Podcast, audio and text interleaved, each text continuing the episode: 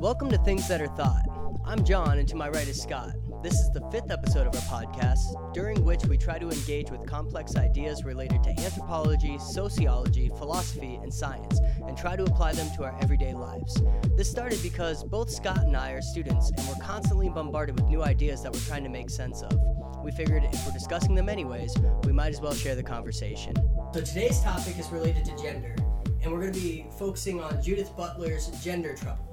Now, we have a pretty cool episode because our guest is actually a fan of ours, and he had reached out to us on Twitter, and we started talking, and we decided we wanted to talk about it more. So this topic was kind of chosen based on that conversation and wanting to extend it further, because I feel like a conversation through tweets is never the best conversation. So why don't you introduce yourself? Hi, my name's Joe. I'm from Houston. And I know that you were kind of interested in this topic, so do you just kind of want to share what got you interested in this and kind of what you were interested in talking about today? I've always been a fan of thought experiments, and when it comes to how society is versus how it should be or could be, those are always the most fascinating. And listening to the things on gender, I thought back to my days in the Army. I had a friend that actually transitioned after the service. So it's always been a fascinating topic to me. Oh, that's pretty cool. So so I'm going to introduce the topic really quickly, get into Judith Butler a little bit, and we'll go from there. How does that sound? Yep. Let's go. Okay, so starting out, it's important to know that Judith Butler conceptualizes gender as the very apparatus of production whereby the sexes themselves are established. So gender is not simply a product of culturally imposed expectations on sex, but it's actually a societal conceptualization that helps to influence our individual conceptualizations of sex and gender. She doesn't necessarily think it's a biology thing. She thinks that basically there's like these macro level influences that are kind of communicated to us, and kind of they trickle down into everyday life. Gender's not fixed or binary. It's a cultural conception, and it's very limiting, and it's oftentimes dominated by what she calls the masculine. Specifically, she kind of talks about the heterosexual matrix, which we've talked about in another episode as well, but it's basically this idea of hegemonic masculinity, emphasized femininity, and heterosexual normativity. So basically, our society says that, you know, being what we could conceptualize as a manly man, somebody who's like powerful and dominant, is desirable, versus being a woman, you have emphasized femininity, and what society dictates as being desirable is being kind of quiet, sexualized, and, you know, appealing to men and very subordinate. And then, you know, our overall goal in society is to basically have heterosexual relationships in which, you know, we fall in love and whatever. So she also argues, though, that gender is a performance. So it's not necessarily inherent in us, but instead we're performing those social expectations that are being imposed upon us. So basically, you know, men think that they need to behave a certain way because society says men should behave a certain way. So it's not inherent. There's no need for men to always want to be dominant or to necessarily be like violent or less emotional. That's something that we're acting out because society tells us we should. And women, you know, aren't necessarily nurturing inherently, but instead I think she's kind of arguing that women are told that they have to be nurturing and, you know, worried about appearance and things like that. And this kind of comes into this concept of Connell also, because she kind of actually really delved into hegemonic masculinity. And she also kind of goes into that idea that there's messages from society that are constantly being conveyed to us. So we are told to be a certain way. We see it in magazines. We see it in movies. We hear it in political rhetoric. There's just all of this stuff that comes from this macro level that influences us. And then because it influences us, we go and act it out, and therefore kind of perpetuate that status quo. So that's kind of the basics of it. I know Butler also gets into this idea of, I believe she talks about not transgendered people, but people who cross-dress. She was saying that, like, I think they called it the drag scene. She calls it drag in there. That this is like a challenge to these norms that we have, and it's kind of like a spoof on these norms that we have. And the very existence of the drag scene shows that gender is a performance, because people are performing a different gender, oftentimes with kind of a wink and a nod to the fact that they know that they're kind of out of the norm. And so that's kind of where she goes with it. It's really interesting. Her book is really long. It's very dense. And she has several books, actually, but it can be pretty challenging. But those are, I think, the really important concepts in it. It's interesting what you said about the drag scene, because of how you see them portrayed in movies and stuff, where they're overly flamboyant, and the what was that movie? Priscilla Queen of the Desert kind of stereotype. But in societies like South Korea, they have like burlesque drag shows and shows with she-males, where it's an entertainment value. Really? Yeah, that unsocial norm over there, it's hugely popular. That's interesting. You know, we see that, I guess in New Orleans there's like this bounce scene within music, and I heard that there's a big drag element to that as well. I mean, like, in Vegas maybe they do some stuff with that too. I'm not sure though. Yeah, I don't know. Yeah, well, with that, I think it's kind of trickier. Is it more of a show for some people? Yeah. Where some people are just comfortable in it. Yeah, you know, and I think like within that idea of the show, we have that question of like, are we empowering people, or are we kind of making a spectacle of them? You know, like, I guess intentions and the way it's received is pretty important in that regard. Right. You know, because if it's purely for entertainment value, then I guess maybe it's not necessarily a good thing or empowering. Right. It's all perception, though. I mean, like, depending on who you are, you can look at it either way. I mean, you could factor that same question to strippers at this day and age. I've heard forever: is it demeaning to the women on stage, or is it empowering to them? And I think it's about how the person on stage perceives it. Right. I agree with you. I actually read this book by Lisa Lockford called Performing Femininity, and she was a researcher from the University of Toledo, I believe. She was doing her dissertation, and so in her research she took on 3 different performances of gender, and the first one was Weight Watchers, but the second one was actually becoming a stripper for a night. And so first it was an ethnographic study, so she kind of hung out with this stripper, and her boyfriend was also a male stripper, and she basically kind of described it as like they were just like smoking pot and drinking, and they were pretty cool with everything, and it sounded like maybe she was like smoking pot and drinking, but she kind of left that out of the conversation a little bit, you know. But she was like hanging out with them, and you know, they were empowered by it. The boyfriend, you know, was cool with his job, they were cool with each other's job. And the girl that she was following was, like, totally into it. You know, she felt like she was in control on the stage, and she had a lot of power over the men who were watching her. But when Lisa did it, she said that it was, like, the worst experience of her life. She actually left early after only, like, 1 dance, because she felt so, like, ashamed and uncomfortable. And so I think a lot of that is kind of that question of, like, it's how it's perceived by the person actually doing it, you know? I think... Also, some personalities are more capable of, like, being that open, I mean. Yeah, there's people where you know they'd be fine being strippers. Yeah. You know, or, like, whatever. And then you get some, like, academic bookworm that, like, she's like, yeah, I'm gonna try this. Nah. Yeah, she's like, yeah, exactly. Like, she's probably not the person to be on stage naked. Nah.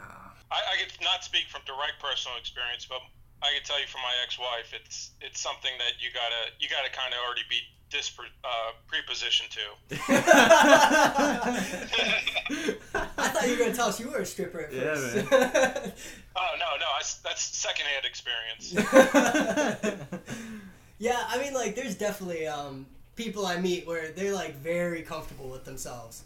Mm-hmm. I read a Cracked article, actually, that was talking about, like, these perceptions of porn stars. And, you know, there's, like, the debate about porn and degradation and women and stuff like that, and there is like a lot of like really bad stuff that happens in it. But one of the things they said is that porn stars don't have a low self-esteem at all. It's actually the exact opposite. They have an unusually high self-esteem, which if you think about it kind of makes sense, because like your asshole and stuff is being shown to like millions of people, like that, right. You know, yeah, you have to be pretty confident, right. Yeah, you have to feel pretty good about yourself to be willing to do that, you know. Yeah, like you're not hiding anything. So yeah. Especially if all the cameras and lights, and you gotta remember when they're performing, there's, from what I've heard, several people around. It's okay. You know, it's like acting in a movie. You can just tell us you've been in a porn movie. It's all right.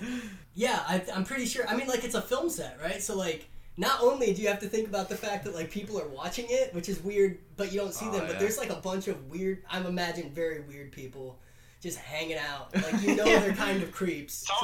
Someone's back there eating a sandwich. Exactly. Yeah. Yeah. At a craft services table. Exactly. And you have to stop and do it over. They're kind of commenting in between bites. Like, very weird. So you see that guy there. It's like at a family reunion. It's like, wait, is that guy in our family? It's like, just doesn't belong there. Yeah, exactly. Yeah, it's just very uncomfortable. I mean, to bring it back to, like, the... trans shows and stuff like that, is it a merely a way of dealing with being an outcast and finding a culture where you are not only accepted but kind of idolized? Yeah, is another fascinating thought. I think there's a lot to that thought, in all honesty. I think that part of that culture that exists with you know, like cross-dressing and the drag scene is that idea of like having ownership of it, you know, like having power over that scene and the stigma around it, and, you know, choosing how you're kind of defined, because, right. You know, it very well could have been something that people kept in the dark or were ashamed of, but instead it was like the exact opposite. It's like, it honestly like looks like everybody's having fun, you know? It's just like this really crazy like celebration that's like, people are very like energetic, and they're very like, you know, theatrical, and it just looked really fun, and like it didn't necessarily have to be that way. It could have been a very dark thing, and I think it was turned into something far more positive, you know, based on just the stigmas that could surround it. It's you know, so I think that that's a good point to think about. And just also within this idea of gender itself is kind of like, so they are performing gender, and like you hear about people who you know, didn't go through transition, but they're transgender, and like nobody knows, you know? So like in a way it kind of proves that gender is a performance. Yeah. At least the way we conceptualize and recognize gender, a lot of it is performative. It is. You see, where I would argue with that though is there's certain things that biology, whereas society can have macro effects, I think biology can have macro but also major effects as far as that. One of the podcasts I listened to in research for this interviewed a female that was transitioning to be a male. I'm using that biologically, not right, yeah, not by gender wise. And they stated that once they started taking testosterone, it kind of like turned them into a sex monster. You know, they kind of became that stereotype of the guy that can't stop, that thinks about sex every 10 seconds. Really? Yeah. That's really interesting, actually. Yeah, I'd never really... Yeah, it is interesting. Another thing that I kind of think about a lot is, like, the idea that, like, these roles that we've kind of given, like, the male, female, kind of binary genders, it's like, these things are the most efficient for, like, our human species. It's like I don't know, men are more capable of like having like large muscles, whatever, so they can be like the protector of the house, as like we've, you know what I mean, like you were saying, as the gender role, like they're supposed to do that, so they are. But looking at it from a different light, it's like they're more capable of doing that. And same with like women, they're more capable of nurturing, as like, I mean, they can breastfeed as like, you know what I mean? I, Scott, I'm you can breastfeed, you know that, right? If you just if I believe. No, that's a real thing. Men have lactated before they breastfed. With the right hormones, that you can get milked. Yeah, but you know what I'm saying. Yeah, like, yeah. Yeah, but I think like also there's an important distinction between sex, which is more biological, and gender. And I get what you're saying, where like sex maybe does influence gender in some way. I think maybe these gender norms, you know, they're partially derived from religious beliefs and the ways that people, you know, like the Bible or whatever said like people should be. I think that's part of it, because there's some evidence that says like before that, like gender roles weren't quite as stringent as they are now. Yeah. But I think we're also shifting away from it again because it's not necessary. Like, you don't have to be strong to be a guy, and you don't have to be like nurturing, you know, as a woman anymore. Like, you can kind of be either one based just because of like technology and the way society works now. Like, you could be the caretaker of a kid as a man, and your wife could be like the breadwinner, and you know, you guys own a gun, I guess, so you don't really have to be strong. Like, you know, right. There's a lot of that. That's like the convenience with modern society. Like, even 100 years ago, that's not the case. And I think that's maybe why we're seeing that shift, though. Mm-hmm. We're like, it's honestly partially like, granted, you know, there's like tipping points. And so for like 30 or 40 years, we didn't see any of the stuff that's happening, and it seemed like all of this kind of had a quick shift. But like, how quickly people accepted it once it shifted, I think is pretty amazing. Accept is a strong word. I mean, it depends on I guess it depends on where you are in the country, too. I think some areas are definitely more open than others. Yeah.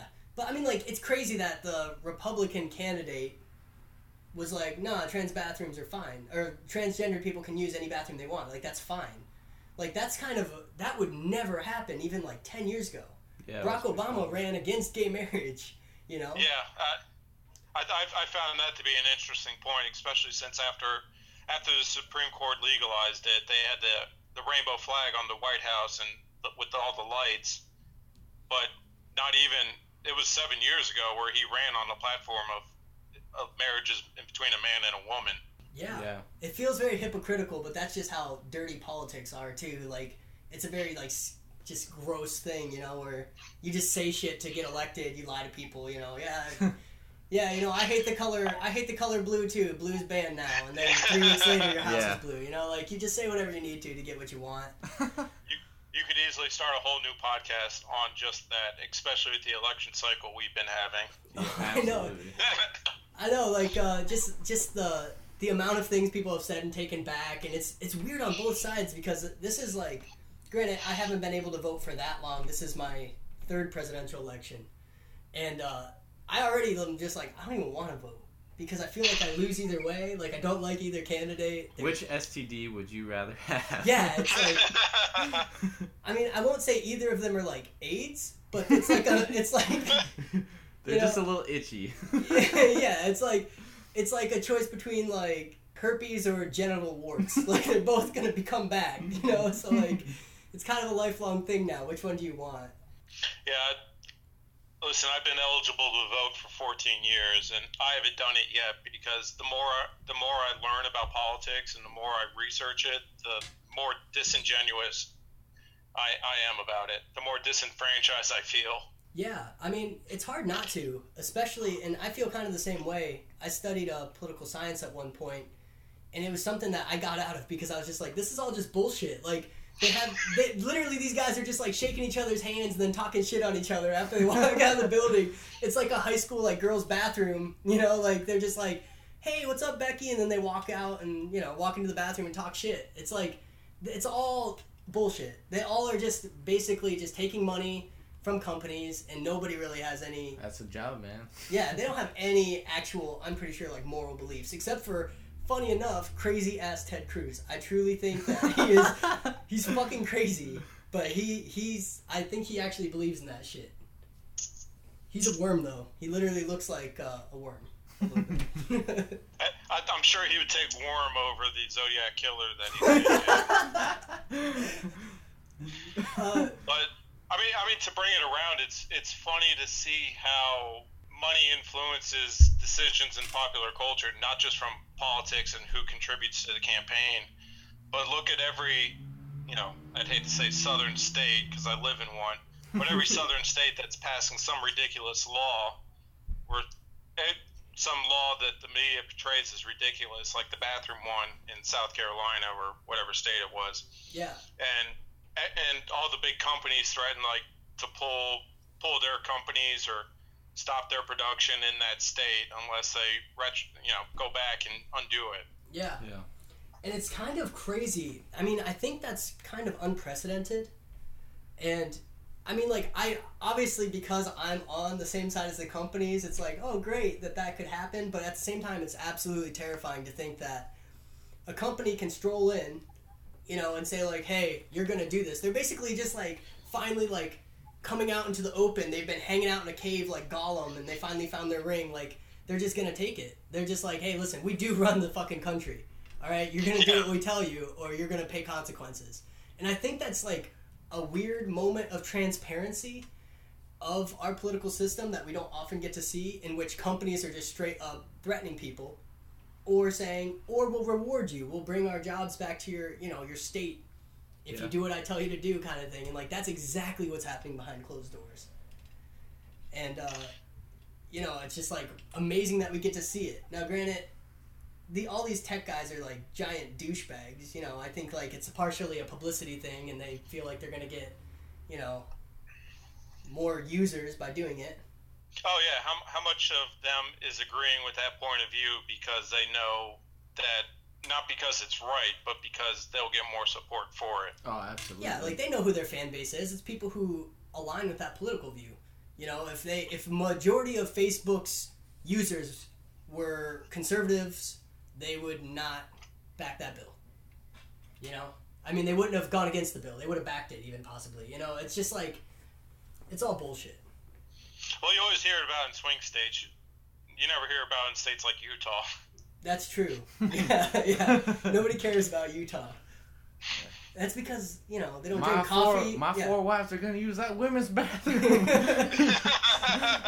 Well, it's like all the big lobbying groups, like they don't use drugs, they don't use medicine, they don't drink coffee, they don't drink booze. Like, who the fuck wants to go to Utah? You know? Let them have it. There's no money in Utah. Yeah, except for Mitt Romney. I feel like he single-handedly brings their averages up. But yeah, like... you know, yeah, you always hear about this. It's all about publicity. I also think it's interesting the way that this campaign's going to go. Donald Trump talks about other candidates like a fucking children's book writer or something, like the author of a children's book. He's like, Kooky Bernie and Lion Ted and what's the other one? Corrupt or Hillary. Crooked Hillary. Yeah, Crooked Hillary. It's like stories. It's like characters in a little kid's storybook, which is truly how I want to believe that Donald Trump sees the world. Like, he's just like, everything's a cartoon, and he's just kind of floating through it as the hero, just running into like all these whimsical characters, Crooked Hillary and Crazy Bernie. But he's walking down the yellow brick road. Yeah, and Toto's on his head. Toupee flies off, he has to stop and pick it up. Yeah. But, you know, it's like, but, you know, we're going to see, I think, especially in this election, like, the amount of just how gender plays into this. You know, Hillary Clinton is an asshole for pulling the gender card already with, like, they tried to have that campaign where it's like, if you vote for Bernie, it's because you don't want a woman to win, versus it's being like, well, you are entirely corrupt, and you're kind of a bad, shitty person. And your husband has been implicated, possibly, in the rape of several minors on the Lolita Express. The Panama Papers and stuff. Like, yeah, that's like, ridiculous. You have links to the Panama Papers. Your husband has links to Lolita Express, which apparently was some, like, child raping thing that's, like, legit, I guess, exists. And, like, you fucking just go out of your way to be, like, evil versus, you know, Donald Trump, who I think also goes out of his way to be evil. But the only problem is he's not that good. Hillary Clinton is like an actual Bond villain, but Donald Trump is like in Iron Man 3 when Ben Kingsley's character was just like a facade for the terrorist group, and it was actually just like someone pulling the strings. Like, he's just the face of something, you know? He just likes the attention. He's like... I like I like the idea that Crack floated out that Donald Trump's like if a hillbilly won the lottery and had all the money. The gold building. That was the perfect yes. Yeah, that it makes perfect sense. That was the he gets involved at the WWE. Those big buildings with his name on it, gets gold toilets, won a gold rocket car. Yeah. Yes. He's like literally like, you know what I need? I need to shit on solid gold. like what the fuck? The only president to have ever been power bombed. That's so fucking embarrassing. Like, I'd like to think that this is all actually just a tie-in with the WWE, and he's gonna make like a ton of money. Yeah. Like if like the election's real close, he's gonna be like me and Hillary in the ring. He's gonna be strong-armed. Who knew the movie Idiocracy would come true this soon? This soon, I know. Yeah, that's the thing. And, you know, it's like he's going to be dealing with world leaders trying to arm wrestle him and calling them Nancy boys and shit. He likes Putin, though, which is weird. Kind of not, I guess. They're the same person. And it's weird that Russians like Trump, so... Oh, they fucking... Well, this might be the first time that U.S. and Russia get along since Reagan. Yeah, I think the Russians are just pumped because they're like, man, that guy's a fucking idiot. We're going to have a field day. Like, we're just going to fuck the Middle East up in the meantime and just get all of our illegal shit going down with nobody doing shit about it. That he's going to be too busy building a wall to keep out the Mexicans that no longer immigrate to the United States. Well, you got to remember, we're talking about Russia. This is a society that... they one-arm hang off of buildings and take a selfie. Well, you know, if I lived in Russia... With the mantra of don't be a wuss. Yeah. Yeah, well, it's like if you lived in Russia and you just woke up every day and looked out of your window and saw that shit. I mean, I see why they jump off buildings tied to, like, fucking... tied to, like, ropes that they tied together, you know? Because it's like, fuck it, like... Yeah. If I die, sweet release, you know?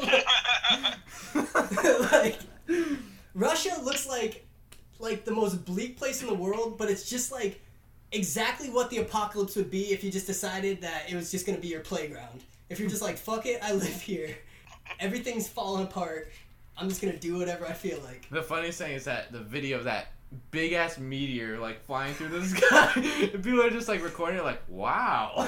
Yeah, they're driving towards it, they don't give a shit, nobody slows down their car even. What they forget to tell you is everyone has dash cams because they're afraid of being taken advantage of the police. Yeah. That's actually why they have them. Because the police will fuck them over and rip them. They have to literally prove that they didn't do something so they can't get, like, extorted by the police. My favorite is because of all those dash cams. Like, I watch videos. I went through this phase a few years back where I just watched, like, every video I could find of just, like, crazy shit in Russia. Yeah. And there's so many fights that just break out. Like, if they see a fight in Russia, like, 50 people just rush towards it, and everybody kicks. And nobody fucking punches. They all kick each other. It's amazing. It's just, like, absolutely, like, it's almost whimsical. Like, part of me wants to bring it back to gender, how many females do you see in that fight? Never. You never see women doing anything in Russia.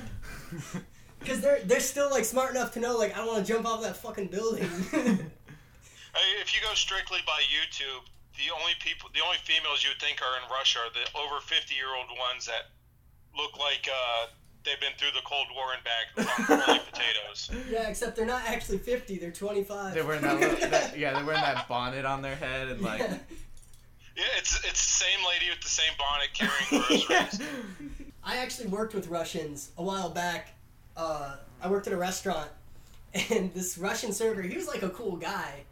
His name was like Vlad. He's like a cool guy or whatever, but, you know, he was like totally sometimes oblivious to like the norms of American culture, I guess.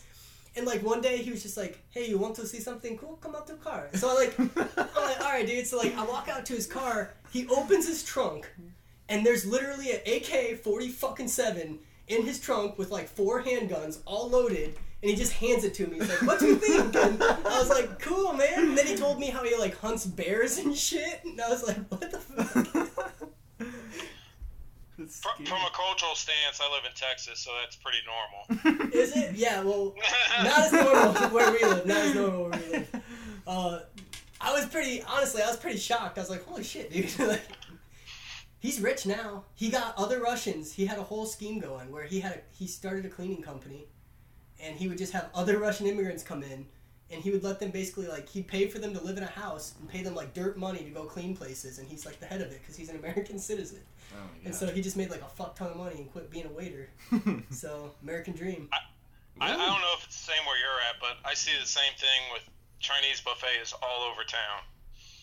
And I'm convinced it's the same thing where all the waiters, waitresses, and cooks probably live, you know, within the same apartment complex owned by one person who owns that restaurant and several others. Yeah, they probably just have like a room in the back with beds in it. I know there's a few around us where literally like two people will be working the kitchen, one person working the register, and there's like the rest of the family hanging out in the back. Yeah, and there's like cots. It's like, why are there 20 people back there, like, sitting in a lawn chair?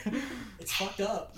But, you know, I mean, I guess it is a money saver. You know, the more roommates you have, the less your rent costs. Yeah. Yeah.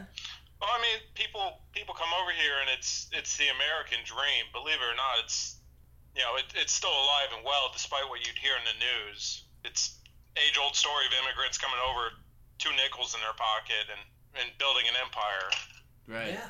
Yeah, you actually, I mean, you do. You hear about it a lot. And the thing is that, you know, with all this rhetoric about immigration, you know, like, I think we forget that our country was built on that idea and that, you know, we need to be open. It's good for us to have different types of people, and it's good to have, you know, people who come from a different culture. They're going to think differently than us. They might have some innovative ideas to contribute, you know, but, I mean, the American dream, even with, like, tech companies, I mean, even these young kids who were, like, nobodies, and then 3 years later, they're freaking millionaires because they just had a good idea, you know? I mean, It's alive and well, and I think, you know, maybe part of it is that maybe as a culture we don't believe in the American dream as much, and maybe that's why partially why we're so anti-immigration or something. I mean, I know it's xenophobia and fear of the other and all of that, but it's just kind of an interesting thing to think, like, your ancestors did that, but now you're against anybody else doing it, you know? Well, I mean, a lot of hate and everything stems from the fear of the other, and how much of that goes on with the gay and the gender roles. Yeah, absolutely. And actually, I work with people. You know, they just don't get it. And this is one of my favorite mindfucks to say is I would ask somebody, you know, if you had sex with somebody that transitioned to be a female, would that be gay sex? And they'd say yes, because that person is born as a male. So then I flip it around. It's like, okay, so what if they were born as a female and transitioned to be male, and you had sex with them? Would that be gay then? Oh yeah, that's good. You know, it kind of makes you think. And yeah, and then. Well. Yeah, that's a good flip on it. The other thing that I heard that was a really good mindfuck is, like, somebody was, you know, with this rhetoric of, you know, like, transgender people not being allowed to use these bathrooms, like just use any bathroom or whatever. Like, somebody said, like, does anybody think it wasn't happening already? Like, how would you even know? You right. wouldn't even know. It happens already. You've gone to the bathroom, and there's been a transgender person there, and you didn't even know, so why do you care? You know, like... Yeah, exactly. That's why I say, who cares? It's... No one's going to be checking your junk as you walk into the bathroom. If you look convincing enough to use that bathroom, no one's going to bat an eye. And you know, the other thing is, like... They all have stalls anyway. All the bathrooms could be unisex. It's not going to make a difference. Yeah. Exactly. Yeah. I mean, in colleges, people... Our go to like the dorms. Yeah. It was like, yeah, you walk in and it's a pod. Like, everyone goes in the same bathroom. So what's the big deal? And the other thing is just like, you know, like, I don't know what people are doing in the bathrooms, but if you're like really worried about people, like, if you're that concerned about people looking at your dick, it's probably because you've looked at someone's dick. I'm just gonna say it, like, because it's not women who have the problem with it. It's men saying that we should be worried about women. And men being predators or whatever, but I think it's really just guys being like, oh, my dick's tiny. I know, because I've looked at people with bigger wieners. I don't think any one of the big dicks ever been worried about people looking at their dick. No, right. It's only the tiny dicks. I've had a couple friends, and they are the first to friggin' get naked. That's like if you have abs, you're gonna find an excuse to take your shirt off. Yeah. They're just sitting. They like take their clothes off. They're like, dude, it's just my birthday party. I was about to blow out the candles. They're like, yeah, I just wanted to, you know, make it more fun. I Oh, it's 60 degrees. It's so hot in here. Sure. You know, the other thing is, like, I hear about this predatory idea. They're like, somehow the rhetoric keeps going back to this idea of, like, gay or transgender or, you know, anybody who's not, like, heterosexual, like, genders, you know, norm it's like, they're bad people. So it's like, we're not saying transgendered people are bad. We're saying that predators are bad, but they're grouping them together. Like, but then they're saying, and by predators, we mean transgendered people. Because, you know, it's like they always couple gayness and like transgender, you know, like anything outside of the basically the heterosexual norm. Yeah, as like immediately casting people as predators. Like, why? One, it's honestly a bit flattering for a lot of people because, like, I think they overly assume that, like, maybe like a gay dude's gonna be into every guy he sees. Like, no, a gay dude's gonna be into a hot dude because, you know, that's how it works for everyone. But two is this, like, idea of, like, if a guy wanted to be a predator, he could walk into a woman's bathroom anyway and abduct a kitty, go in there by themselves. And, you know, you hear about weird shit like that. Like, there's no difference. It could happen anyways, and it has happened. So, like, I don't know why they... Like, if a guy dressed with a full beard, dressed totally, like, as a guy who is a guy, walks into a woman's bathroom, people are still going to be like, what the fuck? You know? I mean, that's not a transgendered person. Right. I mean, the argument you always hear on the other side is people saying, well, I feel like they're going to say, I feel like a female today, so I'm going to use the woman's bathroom as, like, some mischievous way to take advantage of it, to sneak a peek or something. And it's people allocating what they think they would do in that situation, stuff like that. Yeah, it's, again, I think what we get a glimpse into is, like, people's dark thoughts. Like, the shit that they hide in the back of their head, but the shit that they've thought about before. You know what I mean? Like, I won't do this because of, like, my moral standards, but if I didn't have these standards, this is what I would do. Exactly. Which is fucked up. It means you've thought about it. Because, like, in all honesty, and the other thing is just, like, it shows, like, the just egregious misunderstanding. Mm-hmm. You know, I don't think they understand that, like, being transgendered is not something that people just, like, bounce back and forth between. I mean... You know, it's something that happens over time. And maybe in the beginning there's, like, a push and pull between, you know, like, figuring out identity or whatever, but it's not, like, a choice, and it's not something that people just make shit up for. Like, it's a mental, you know, like, it's a mental state. It's the way somebody identifies. You know, it doesn't just go away. That's one thing if you look into. It's you couldn't wake up tomorrow and go get a sex change. Just to do that in the U.S., you have to go through months and months of therapy and then hormone therapy. But you have to sit down with actual mental health professionals and talk about what you're feeling and stuff. It's not like a boob job where you could go in and get an A cup, you know, go from an A to a D cup. It's something that you have to be evaluated on before anyone will even bring a knife to you. Yeah. I mean, that's something that everyone doesn't look into or fully understand. Yeah, it's a serious process. Like, even with Bruce Jenner, like, I'm very skeptical of the Kardashians in general. I don't like them. I think they are all about publicity. And I was skeptical about Bruce Jenner when he first said that he was transitioning. But, like, now that it's like it's been a while, you know what I mean? And I know it's not. I truly believe that, like, it must be legit. Like, at first I thought if anybody would exploit this, it would be the fucking Kardashians. But now I'm thinking, like, yeah, it's legit. Like, you know, he went through everything, which means that he spoke with, you know, people who specialize in making sure, because it's a permanent surgery. You know, you can't just go through that. You have to really, like... You gotta devote. I mean, you gotta devote, and people, you know, that's not something you take lightly. People want to make sure you're making the right decision, because you can't change it, you know? Well, from what I hear, he still has his tackle. Does he? Yeah. Interesting. I'm sorry I said he, but... She, yeah, so she... Well, you know, and maybe that's something that... I mean, some transgender people do that. Maybe it's... I don't know. I mean, like, I would be scared as fuck to get my dick all cut in half and sewn up into my gooch. Yeah. Like, that's a fucking scary... Again, though, either way, like, why does it matter? Like... Yeah, like, fuck it. Like, more power to him. or her now. More power to Caitlyn. As a society, we really put too much stock into what other people are doing with their genitals. Yeah, we think about it a lot. We think about... I mean, we had dicks come up at our presidential debate, so, you know, whose dick's bigger or small or whatever, like, Jesus Christ. You know, and... The real funny thing, one of my favorite pastimes is the American population's, you know, north of 319 million people. And if you ever have a question, this is one of the things Google's great for is, what percentage of the people are blank in the U.S.? And for as much talk as it gets, seeing the absolute minimal percentage that represents the U.S.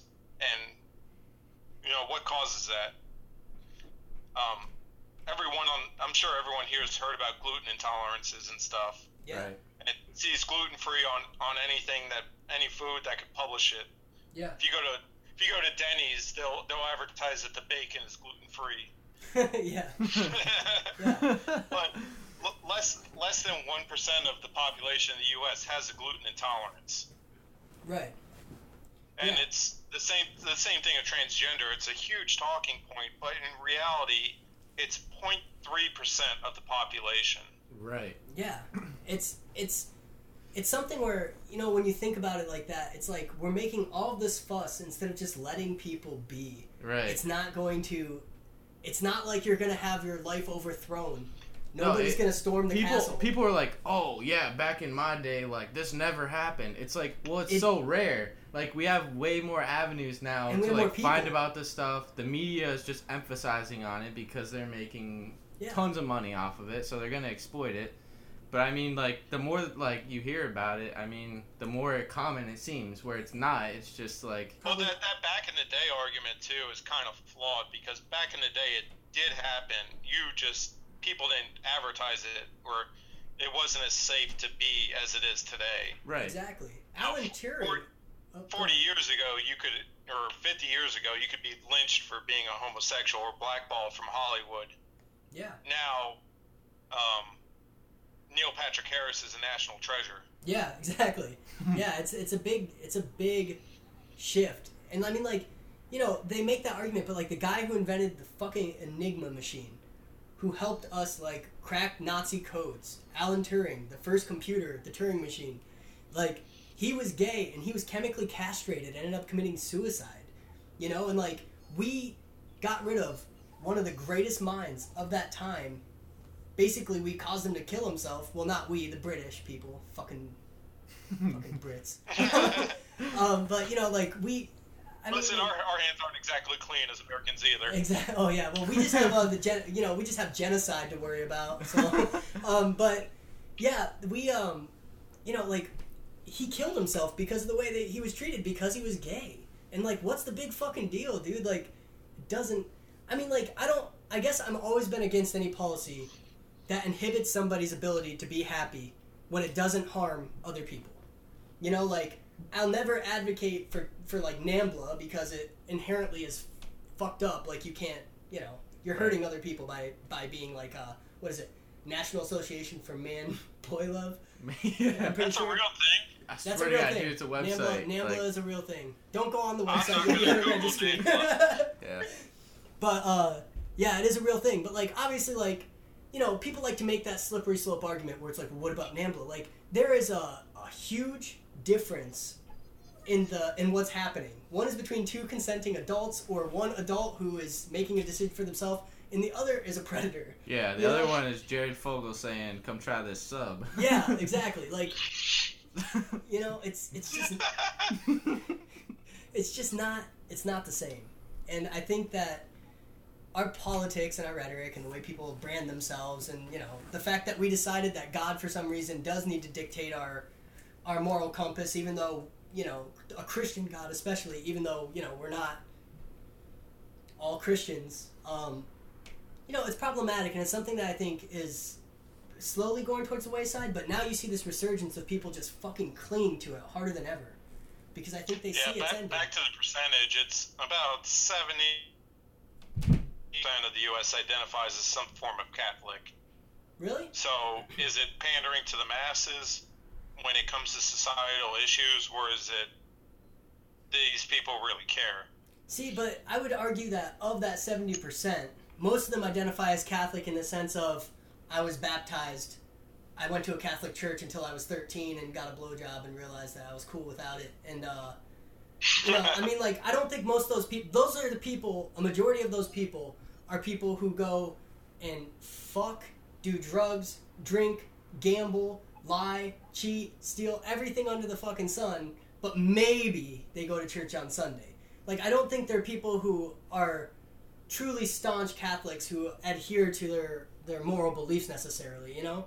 And I mean, like, even in that sense, the Pope even was like, just chill out on the gay people a little bit, you know? Yeah. So, like, if the Pope can say it, then I guess you don't have much of an argument.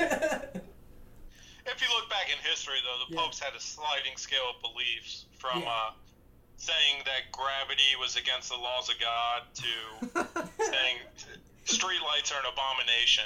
So, I mean, so in that sense, in a way, it's even more impressive because it's like, fuck, they're always behind shit. And even he's like, yeah, gay people are all right. I just not just to knock on Catholicism, but you see that with a lot of other, you know, I mean, you never hear about Jews doing it. Jews only get the bad end of the persecution, but Muslims are much, much worse on these issues. Except for, and Russia's pretty bad, and they have their own form of they have their own version of the Pope. I think Russia still kills gay people. They outlawed it, but in the Middle East, it's still very illegal. Interestingly enough, the one thing, so Iran, as fucked up as Iran can be, is, actually not can be, it is, it's a fucked up place. You know, they actually will pay for people to have transition surgery because they're so anti-gay that they're willing to pay for people to just be the opposite sex. Yeah. So that it's not gay anymore. I'm dead ass serious. Isn't that weird? Yeah. It's like, it's almost progressive except for the reason behind it's just so fucking backwards and fucked up. You know, like part of you wants to be like, wow, good for them, and then you're like, fuck, man, you couldn't just be good people, you know, like, you couldn't just like be progressive in that one area. It's like still just to validate some real fucked up, you know. Like, but it's kind of amazing. That's the most progressive act for the least progressive reason. Yeah, I know, it's amazing. Like, we don't even do that here, you know, like, help pay for people's transition surgeries, and Iran does it, but just because they don't like gay people at all. You know, and it's also, though, you know, it's also with, like, when people look at any religion, though, I think it's easy to, in any religion, Christianity, you know, Islam, Judaism, I feel like, Judaism's like, what, 6% of the world's population or something, so it's actually not that big of a religion. But I think it's less than that. I know in the U.S. it's 1.8%. Yeah, it's not that many people. It's just, you know, it's well known because of, I think, you know, the Holocaust and history in general, and Israel and our ties with Israel and stuff like that. So I think, you know, people are very aware of Judaism, but you know, it's always the loudest people that you want to paint that picture of everybody. You know, you want to paint everybody with the brush based on those loud people you hear. But you, like anything, if you're standing in a crowd and one person's screaming like a fucking lunatic, it's because they're a fucking lunatic. You know, like if you're at a movie theater, one person's like ah, like you're not gonna think everyone who goes to the movies is fucking nuts. You know, so like the same thing is true with religion. Like most people don't necessarily people, adhere to a lot of those extreme beliefs at all, you know, and they totally ignore it as being antiquated and outdated. It's just that the ones we hear about are, you know, people who go and commit terrorist acts against abortion clinics, which I know they like to call them mass shootings. It's a terrorist act, in my opinion. There is no distinction.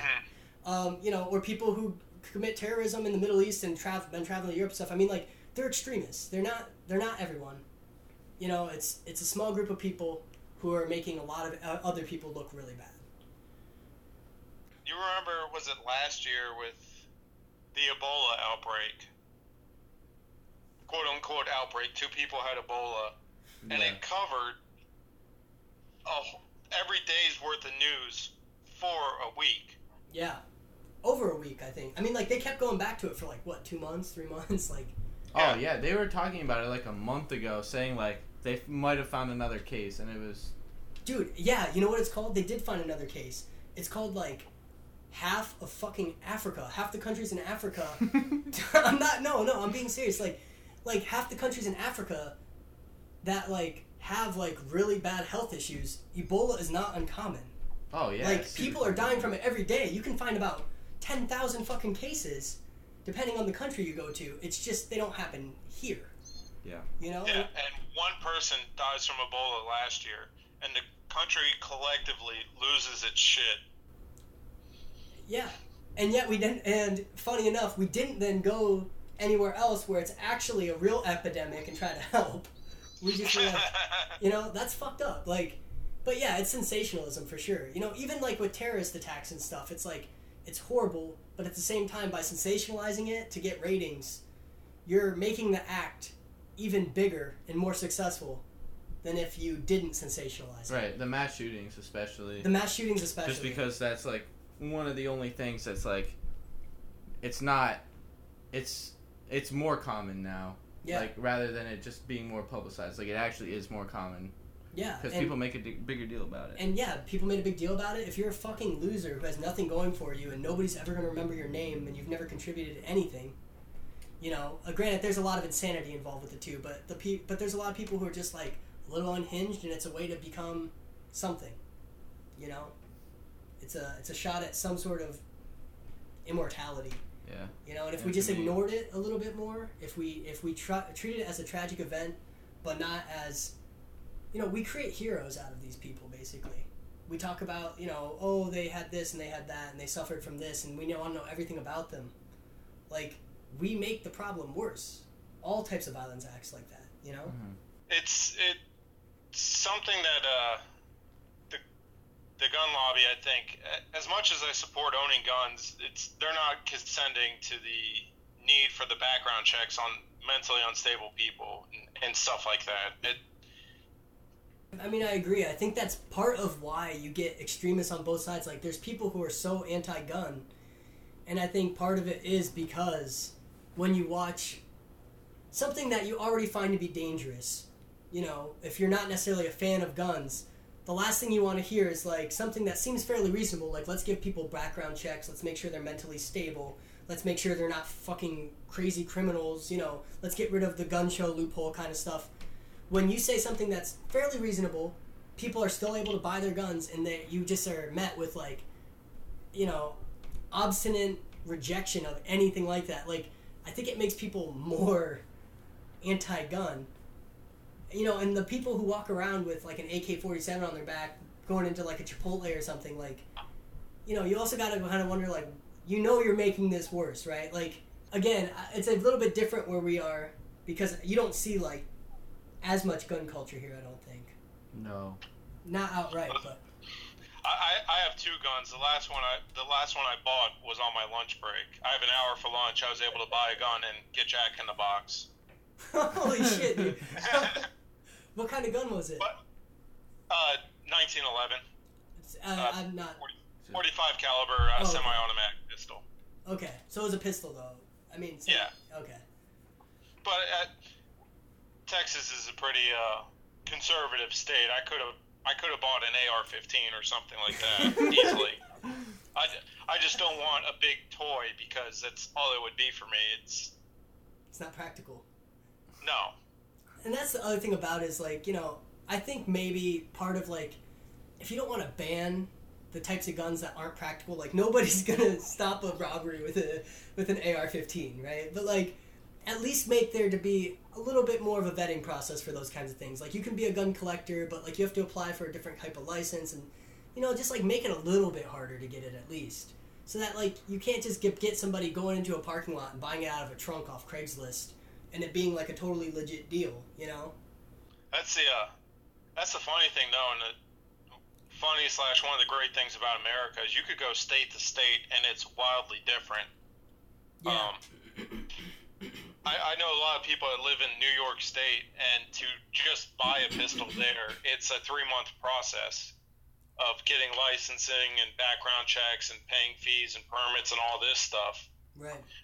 And in Texas, you could literally buy it in 15 minutes. Yeah, it's crazy. I feel like the answer's somewhere in between those two. You know, like, probably... Oh, no, I fully agree. 3 months seems a little too long, but 15 minutes seems vastly too short. So, luckily, you know, you don't sound like an unhinged guy or anything, so I feel like, you know, that's good. But what if you've been just, like, crazy as fuck? Well, I mean, the majority of people aren't unhinged. It's only the unhinged people that make the headlines. Yeah, exactly. It's like I was saying with the religious fanatics. It's the same thing, you know? It's the person who goes and kills somebody with a gun makes everybody with a gun look bad. Yeah. Yeah. And another example of that with the religion, what's that church in Florida that... Oh, Westboro Baptist. It had, like... Yeah, Westboro Baptist. They had less than 100 members, but how much news coverage did they get for their insanity? For years and years and years. It's like, just don't fucking acknowledge them. They're like bad children. You just don't acknowledge it until they quit the behavior. You know, like... I think Anchorman 2 kind of really nailed how the 24-hour news cycle is, with sensationalizing minute things and swinging what's news.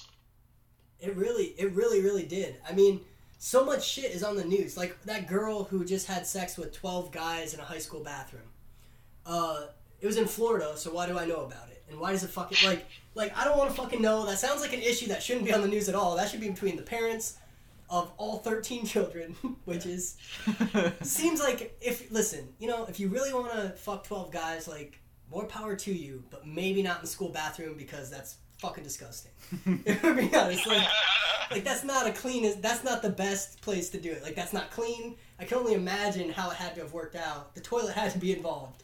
Like, but the point is just like, you know, like, it's just one of those things where you're thinking like, why do I know about this? You know, like, it does nothing. It has no purpose in my life. It's not gonna affect me. I'm not in danger.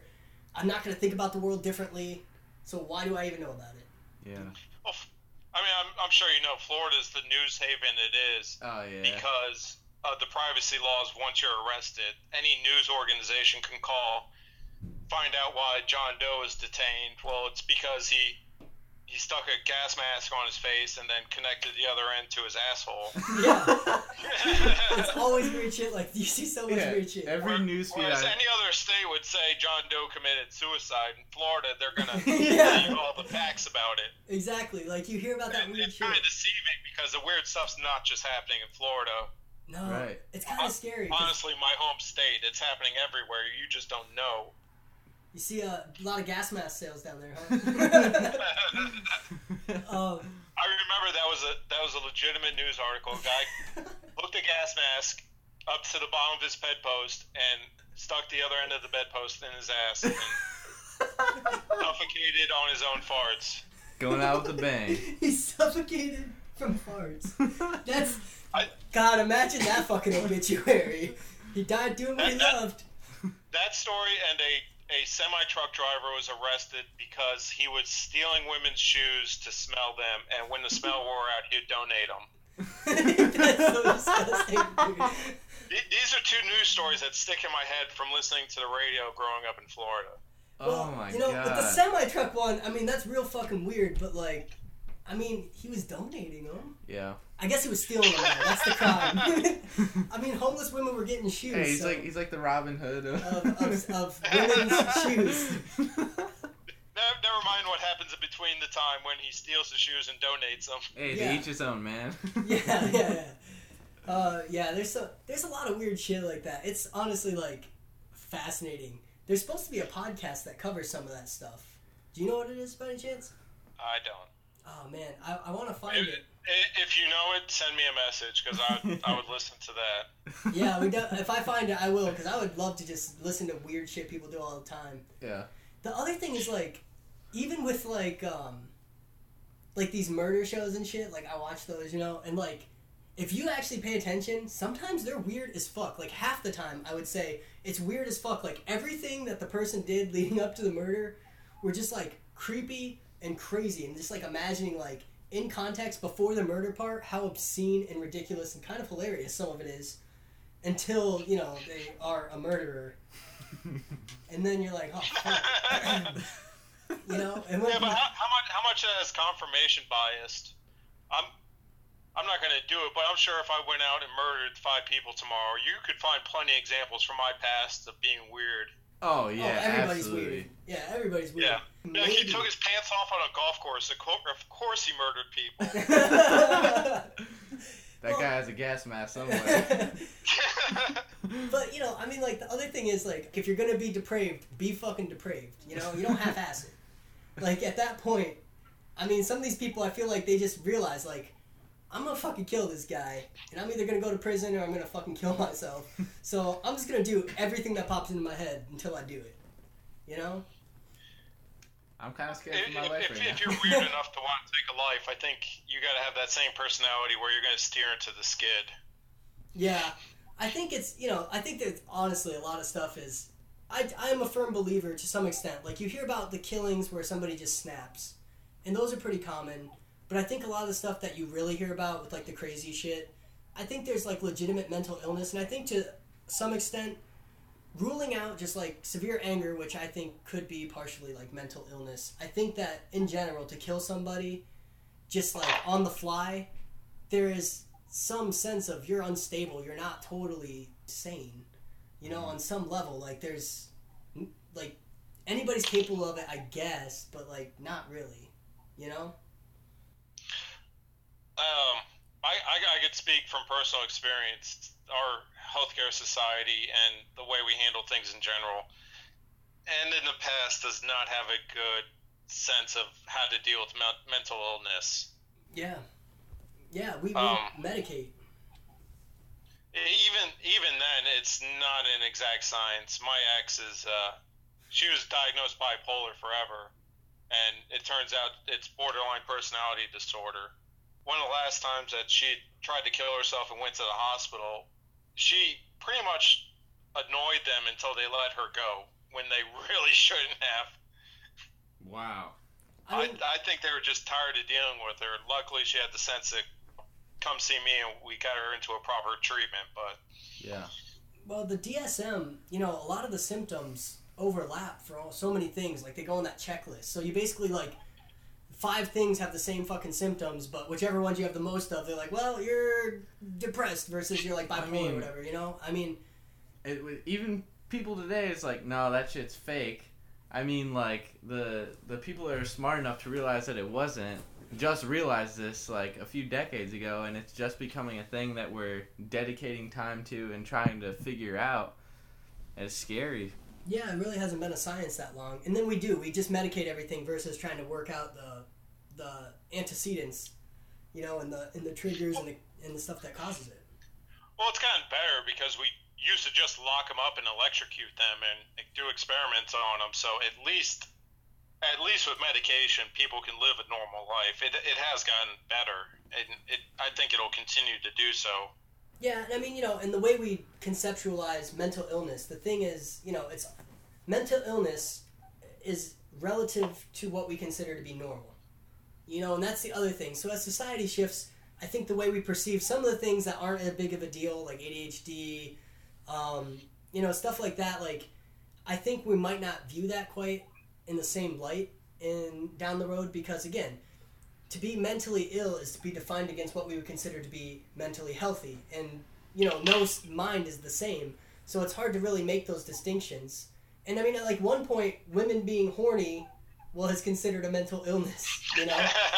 I mean, like, that's the thing, too. So getting back to kind of the idea of gender, even, it's just, like, as we change our thinking, gayness, being gay was defined as a mental illness in one of the DSMs, and I think until like the 70s or 80s or something. Like, you know, as society kind of changes the way they view who's allowed to be accepted and what behaviors are allowed to be accepted, I think we also change some of the definitions. Now, some shit is just legitimately batshit fucking crazy. Like, if you're rolling around in shit, you're rolling around in shit. You know, like, there's no way around it.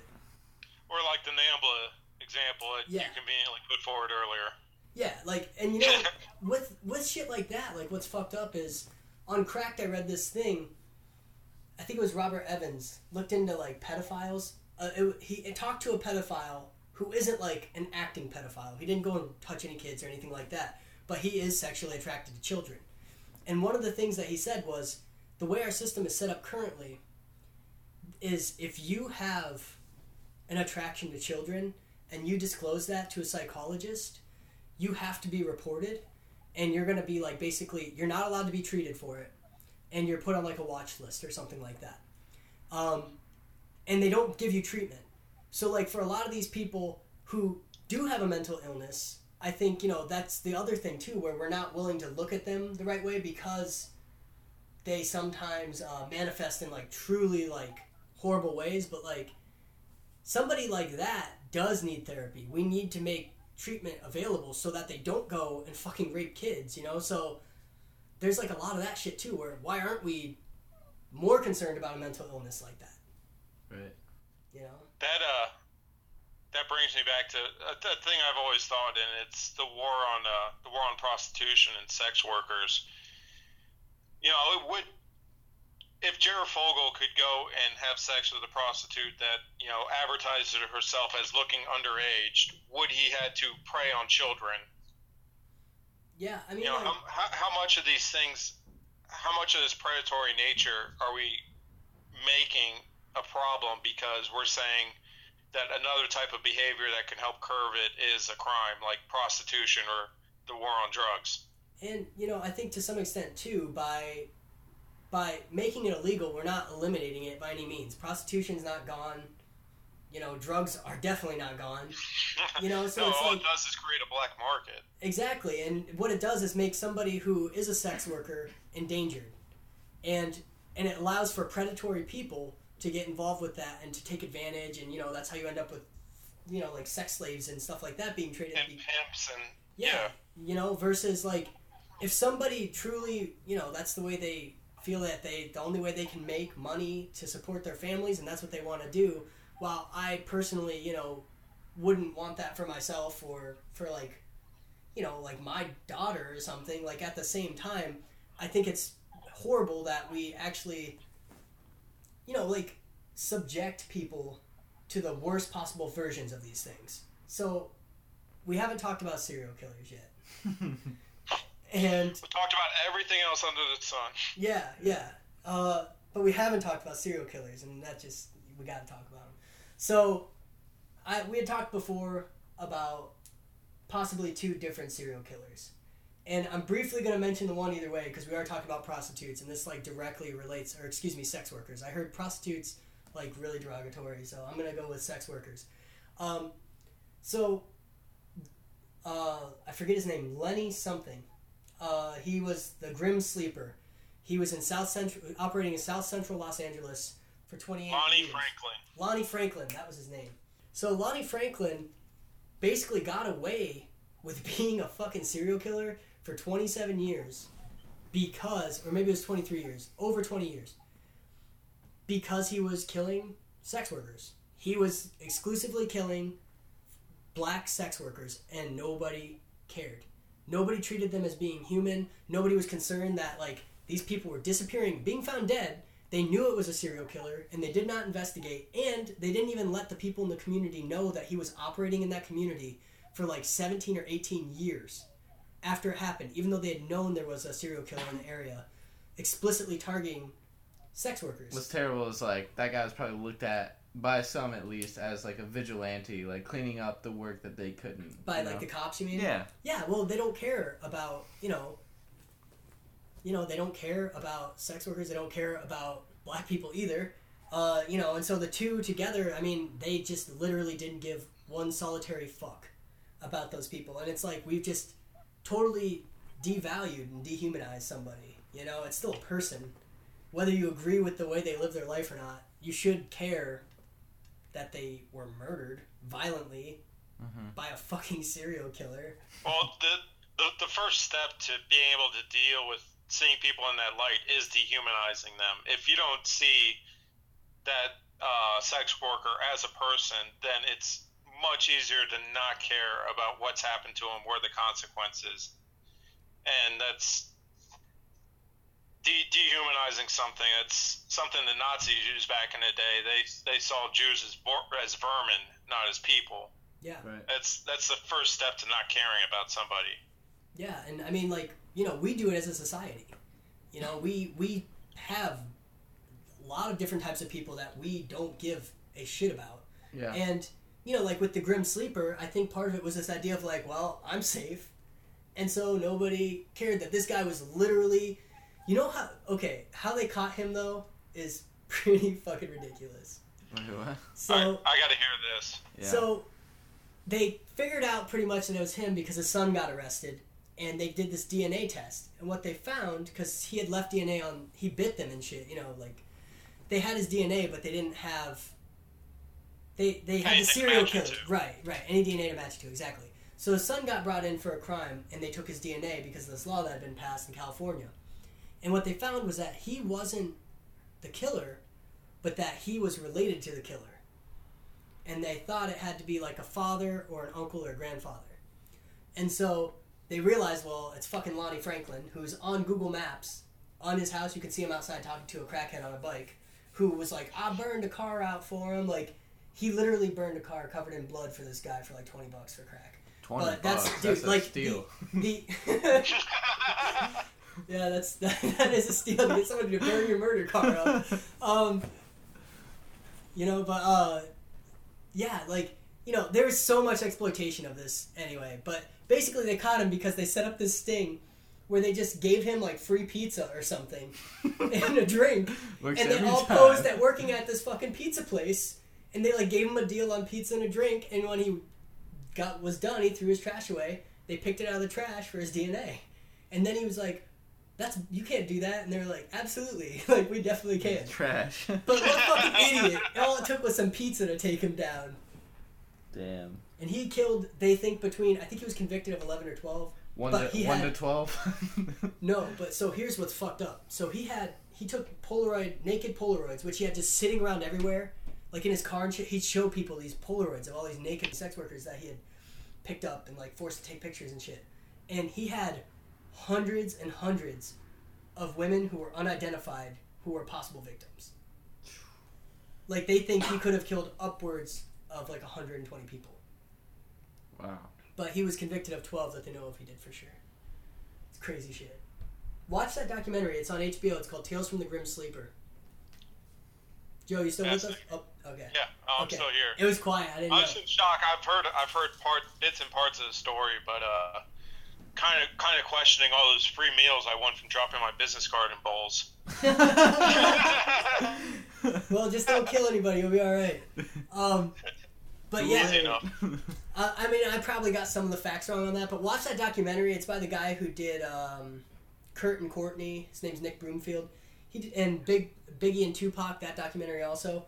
It was pretty good, and he had like this former sex worker driving around with him, and she was just like cool as fuck. She just like, hey, ooh, her ass hanging out, like watching all these girls walking down the street, and she was like, ooh, you look cute.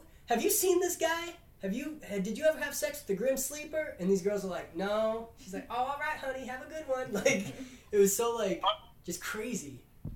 How many stories do you hear of that, of serial killers taking advantage? They're cold, calculated people. Yeah. And I'm sure he took advantage of sex workers because, for the exact reason that no one would care, no one would miss them, no one's going to look too hard into it. And all the great ones of our day... you know, took care of, took advantage of people in lower power positions, be it women or young men or, you know, sex workers. It's a going trend. Yeah, and the other thing is access. The Green River Killer was the same way. He's the most prolific American serial killer in regards to confirmed kills, and he killed almost exclusively prostitutes or sex workers also because it was, you know, you could coax them into your car or wherever fairly easily based on the premise. Again, there's no regulation or standards or safety or anybody watching over them. And then nobody would look when they disappeared. So, you know, he got away with it for a while. I mean, he killed, they think, over 70, but he got convicted of 49. So even if he did it, I think, over the span of only a couple of years, like the fact that he could kill 49 people that quickly without anyone realizing it was him is crazy. Like, that could not happen to some random ass person working at an office. You couldn't get away with killing 49 office workers without somebody fucking catching you. You know? No, a lot of times if a cute enough looking blonde white girl goes missing, it's going to make CNN. Yeah, and they treat it like the biggest tragedy. No one's going to care about an African-American prostitute in central LA goes missing. They don't. They don't talk about it at all. And it's like, you know, again, there's the whole racist part and everything else, but it's bad. But the other serial killer that we're going to talk about is pretty amazing story. So we were talking about, you listened to the Crack Podcast, I listened to that Crack Podcast, and then I listened to the guests had their own podcast, and I listened to that also. It's called My Favorite Murder. Bit morbid, but pretty interesting. A bit morbid, but pretty interesting. And they talk about this one case, which was related to The Exorcist. So this guy's name is Paul Bateson. Paul Bateson. And Scott's going to tell us about him in a second, but he was literally in The Exorcist. There's an x-ray technician in The Exorcist, and apparently he was just a real x-ray technician, got hired on, and it's very possible that he was an active serial killer when he was in that film. So, go ahead, Scott. Alright, so I've got the page up on Murderpedia right now, and this guy, he typically went after gay men, or man, as we were talking about earlier, because his confirmed kills were anywhere from 1 to 7. He was active from 77 to 78. This happened all in New York, and he was sentenced to life in prison. But, yeah, it's just pretty crazy that in this movie, like, this horror film, which, I don't know, one of the most renowned of his time, is, like, this guy that's actually scarier than the shit happening in the movies. Yeah, yeah, fucking...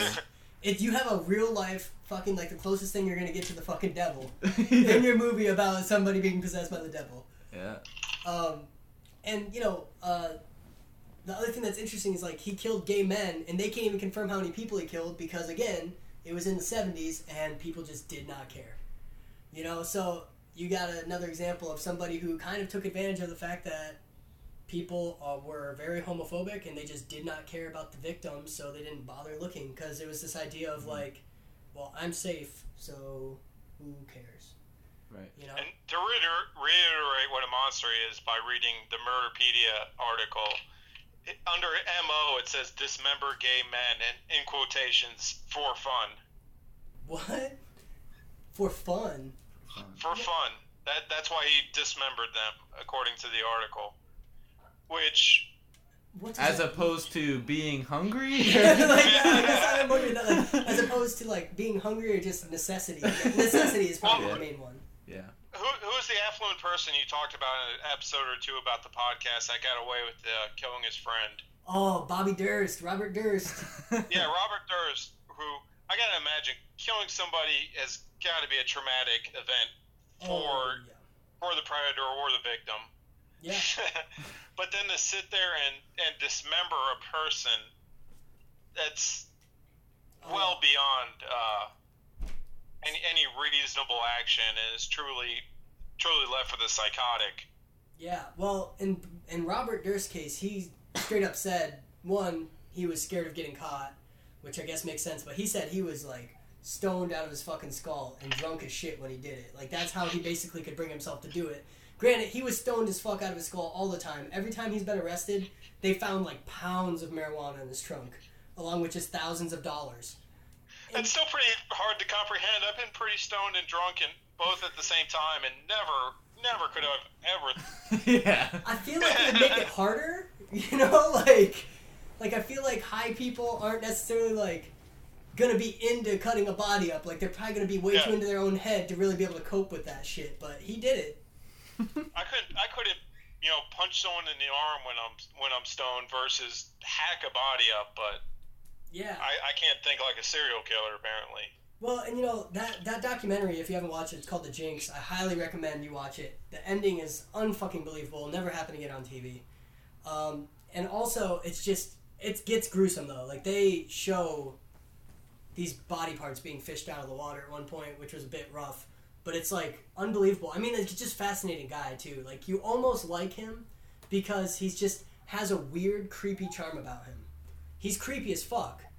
But well, that's how all these guys get away with it, is they're, you know, they have a level of charisma because they know how to manipulate people. They know how to act like a normal person that, you know, is supposed to be liked and everything. That's why all the serial killers you hear about, it's when they interview the people in the community, it's they would think it's the last person that you could think of that would do it. That's just sitting in the kitchen. He was a good guy. Yeah, sucking at this mental cock. You know, like Jeffrey Dahmer did, or like even Robert Durst. Like he just would like behind the curtain, like behind his facade that you see on the show. Though he was legitimately fucking crazy. Like he pissed in his trash cans at his office, and that's why he was no longer allowed to work there.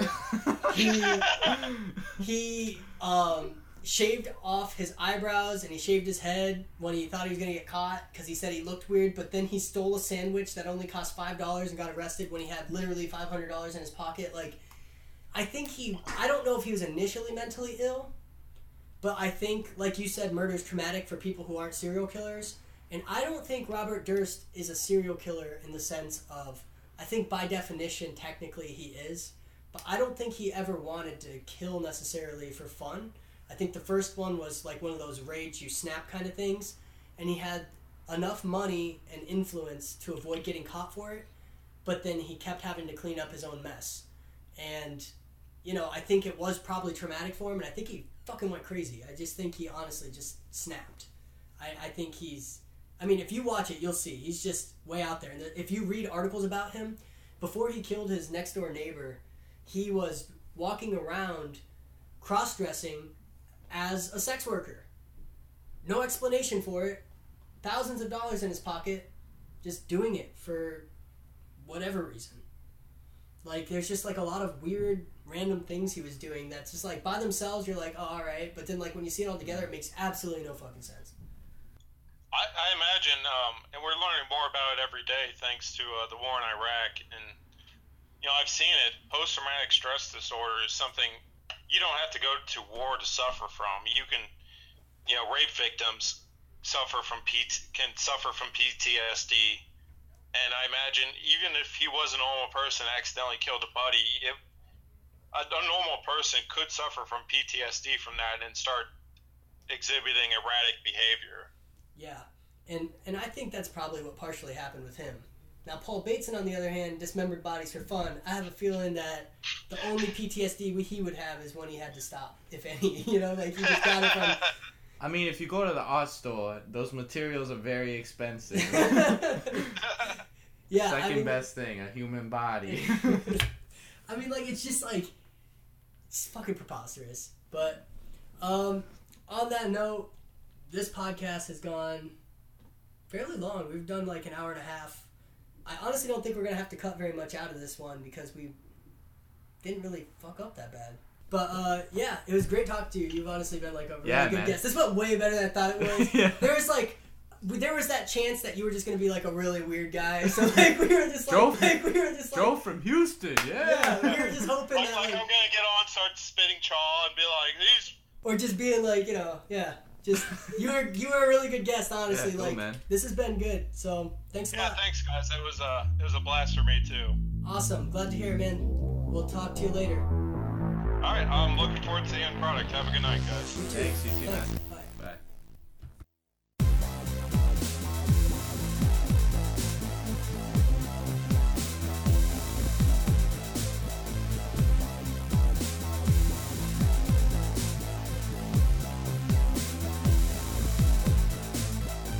All right, that was our talk with Joe from Houston. Like we said, he reached out to us on Twitter and we had a great conversation, so we decided to have him on the show. If you're interested in being a guest on our show, you can contact us on Twitter at thingsthatare_, or you can email us at thingsthatarethought@gmail.com. Also, please don't forget to rate and review us on iTunes. That's how we would get ranked, and that's how we're going to get our name out to everyone so more people can hear the show. So please do that.